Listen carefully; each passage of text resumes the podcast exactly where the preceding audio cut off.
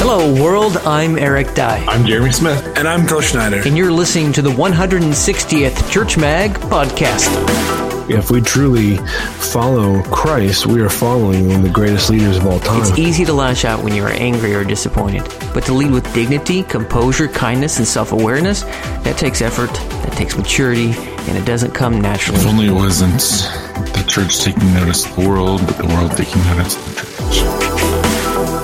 This week's podcast is brought to you by Jeremy's Church Tech devotional titled Rebuilding. This devotional is the best selling ebook on Church Mag Press and is being used by individuals and church tech teams all around.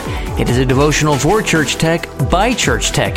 Learn more about rebuilding on the Church Mag Press website at churchmag.press. That's churchmag.press. This week on the podcast, we talk about the pitfalls of Steve Jobs' leadership style and how church tech leaders, entrepreneurs, and others should think about leadership. If you'd like to join the conversation, you can email us directly at podcast at churchmag or use the churchmag podcast hashtag CMAGcast, and we'll share your comment or question on an upcoming episode. Now, let the fun begin. Welcome to another episode of the Church Mag podcast. Eric Dye here along with Jeremy Smith and Phil Schneider. Today we're going to talk about an article in uh, online magazine website thingy. I don't know what to call things anymore. um, called Quartz, and the title is Silicon Valley has idolized Steve Jobs for decades, and it's finally paying the price. And uh, if you follow the Church Mag podcast for a very long time, you've probably heard us be a little bit. Um, I don't want to say maybe skeptical or no cautious that would be the word. We've been cautious about the the over idolization or the focus on becoming like Steve Jobs or running an organization like Steve Jobs or a startup or even as far as running your church tech ministry. And we've always been a little bit cautiously cautious about that. And you know what this article fleshes out not only props that up but is is a real food for thought in how we lead as church tech, uh, and maybe even in the church in general. I just thought just the idea that um, that meanness, that rudeness, that um, um, irascibility and unpredictability were seen as you know positive you know attitudes and trends to get people to to work harder to do better um you know ironically here's a, so i'm gonna make a political statement here and i don't mean to make people angry okay but Silicon Valley has more or less worshipped at the altar of Jobs. You know what I'm saying? Ever since his ascendancy at Apple, and especially after his passing. And yet the same people, those same people cannot stand Donald Trump yet their management styles are not that different. Yeah, it, it says here in the article, it says, and this is uh, a quote from Walter Isaacson's biography on Steve Jobs. He said uh, that he didn't just create a Hollywood hit, he created a manual for any bosses seeking a hall pass for their temper tantrums, along with recounting Jobs' blistering behavior and his, quote, perverse eagerness, unquote, for putting people down. Isaacson remarks that people who were not crushed ended up being stronger.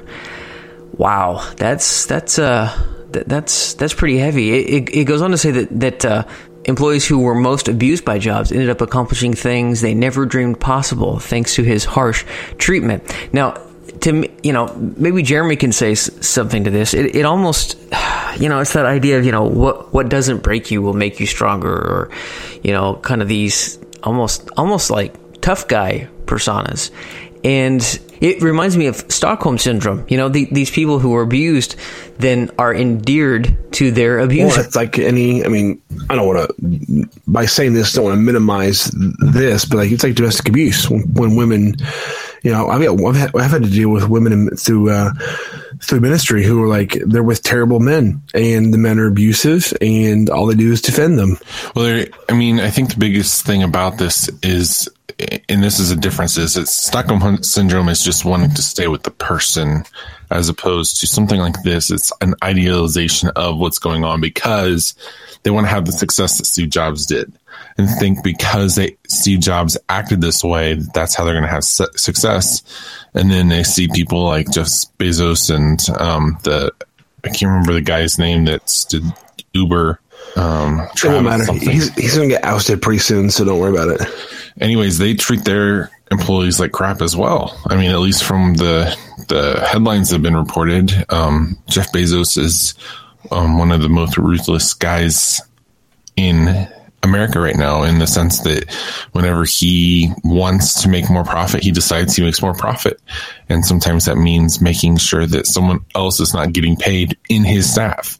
And the guy in Uber is willing to cut every corner, at least from what the reports say, including trying to misuse how Apple has their apps and how that he treats his employees and even how he treats his customers. And so there's just this mentality of win at all costs, no matter what. Right, and the, these guys have a lot of people working with them. So you know, maybe maybe some uh, with jobs it's pretty direct, and with these other guys you know they do have people working for them but they you know it's still it still is a top down situation okay? But you know even musk recently had a lawsuit uh, come out about how much he was underpaying his engineers okay? So there, there's another example of of people being undercut in in the tech realm as well. And then uh, to compound that issue i recently read an article talking about the the inflated concept of bootstrap companies and startups. You know, they were talking about, you know, startups are known as being, you know, like the cool thing and very profitable and stuff like that. And this person's article broke down the numbers, the raw numbers of how startups are, and, and, and to talk about you know hustle and all these kind of things.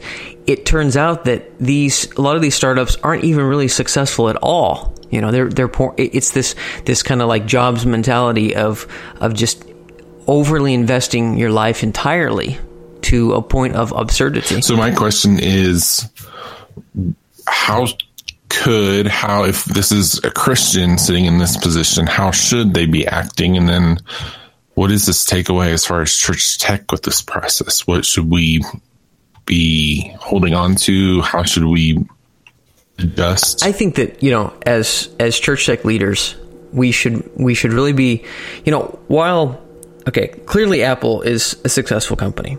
And so there are some there probably are some some core concepts that we can we can take and we can learn but we still need to remember that you know with Apple or with Amazon or any of these companies as far as leadership styles that you know our example for leadership needs to be servant leadership. I, I, think the Bible outlines leadership in a far more healthy way, and we just need to be careful that we don't that we don't just take these things hook line and sinker we need to we need to measure it up for we need to measure it up to what the what what the bible says and and and, and behave and take that approach and not just take these guys that are successful by the world standards and say, hey, we should emulate that because they seem to have been quote unquote successful. Well, I, I think my question here is, you know, when we try to emulate someone just to their success, how do we know that, that one trait we've picked out is the secret sauce?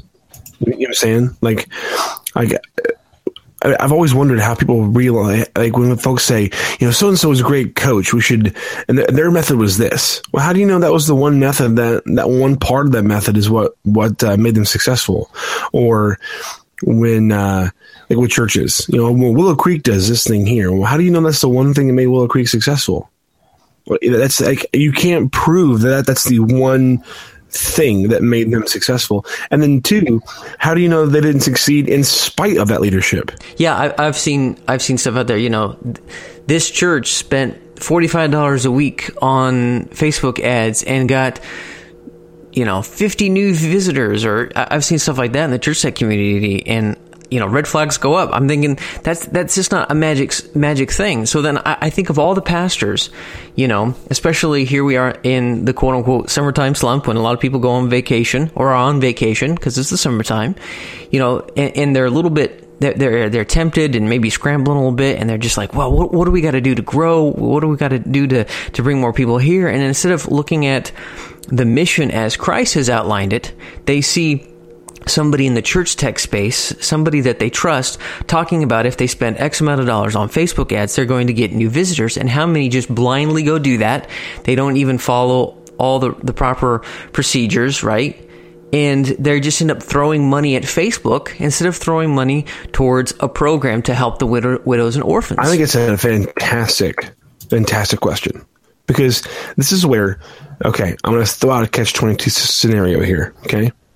This is where sometimes in churches, the way they're structured, either you have a church where the pastor's in charge and does what they want, and you get situations like this where there's I don't want to say reckless spending, but like not well thought out spending. Okay, and then sometimes you get churches where like the board, the elder board, deacon board is in charge, and there's never an attempt to like they're in charge, and generally you need a group of people like that in charge. It's not because they want to revise and renew; it's because they want to conserve.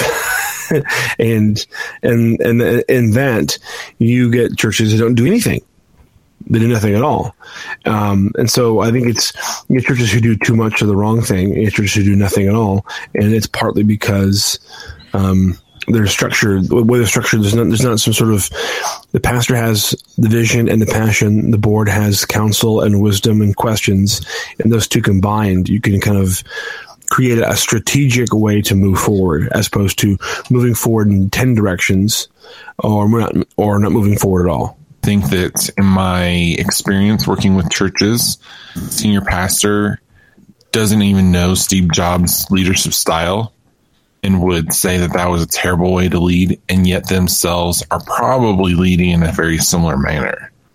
At all churches, I think there's a lot of great people out there. There's a lot of churches that have a great heart and yet, because of exhaustion, because of frustration, because of who knows what, they are leading like Steve Jobs.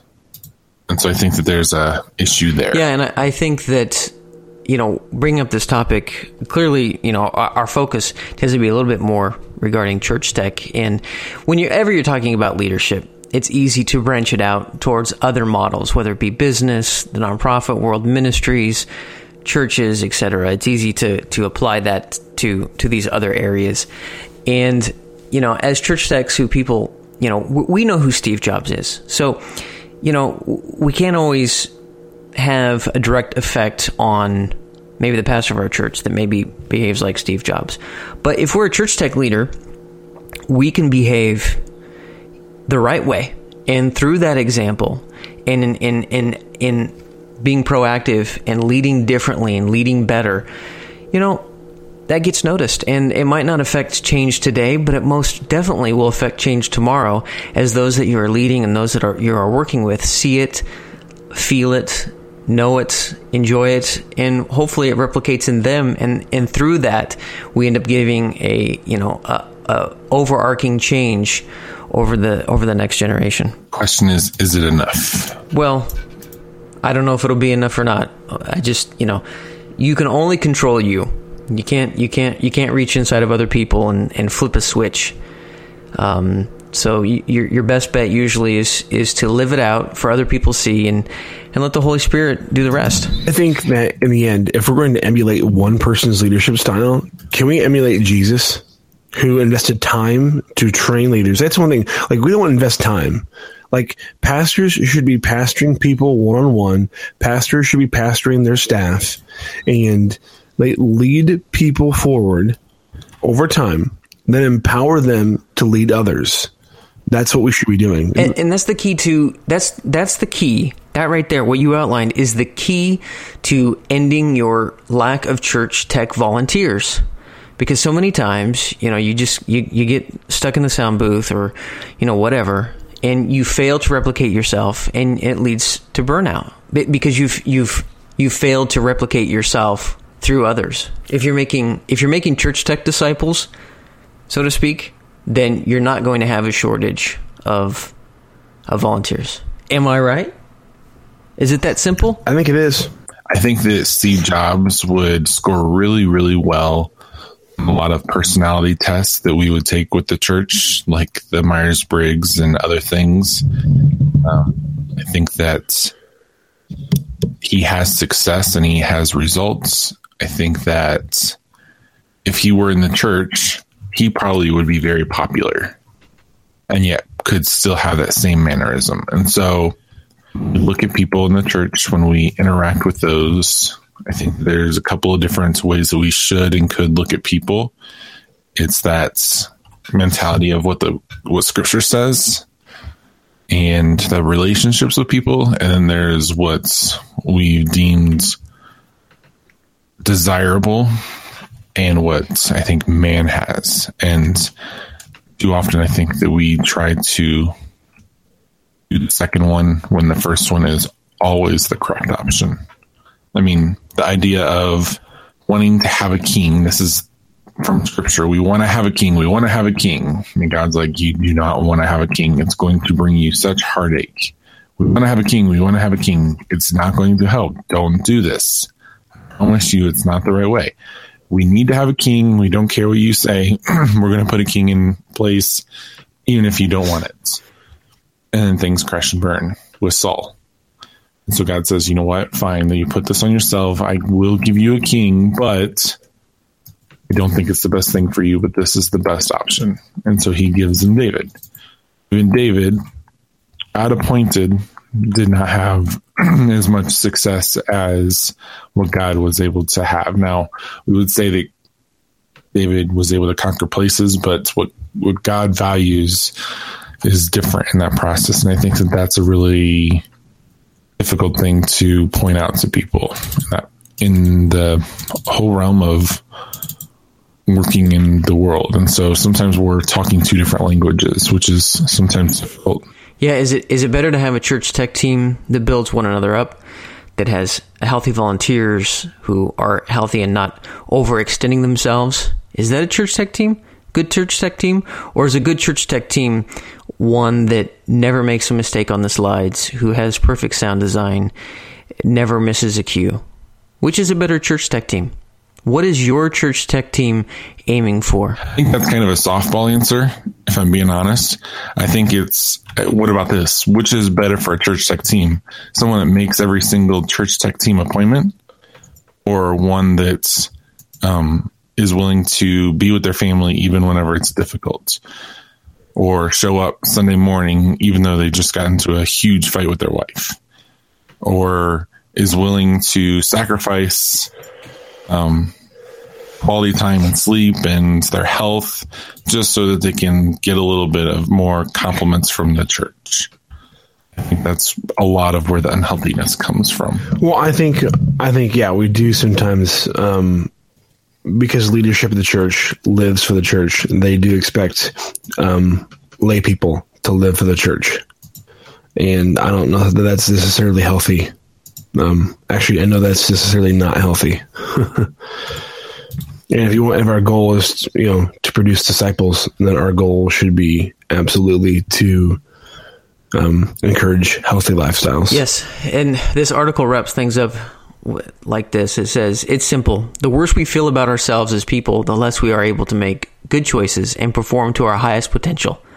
Making your employees, or in this case volunteers, feel terrible about themselves isn't just an ineffective leadership tool, it's also just plain lazy.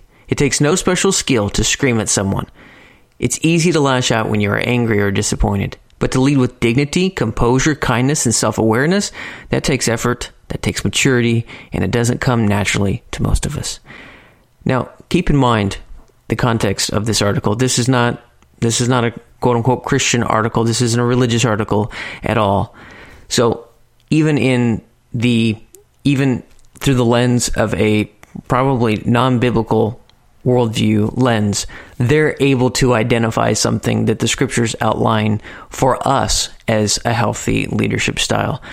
And I, I, I find that pretty remarkable and it we should take notice. If only it wasn't the church taking notice of the world, but the world taking notice of the church. I mean, you know what? That's a great point, Jeremy. I mean, I've, said before that if we truly serve the God of the universe, we should be the center of crea- of creativity and innovation. And I think it applies here too. If we truly follow um, Christ, we are following one of the greatest leaders of all time who led with self sacrifice, who led with love and concern for um, all people. And that's how, that's how we should lead. And if we, and if we do that, then we will be the one who sets the pace for leadership in the culture. Definitely a lesson to be learned for church tech teams, as well as church tech businesses, small businesses, and entrepreneurs. Something that uh, I think I think we all need to think about.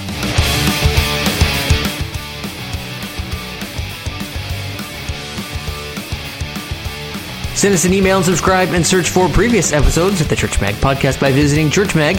You'll find a link on the main menu. Go to churchm.ag. That's churchmag, churchm.ag. And if you get a chance, we would love for you to leave an iTunes review, or better yet, tell your church tech friends about ChurchMag. Until next week.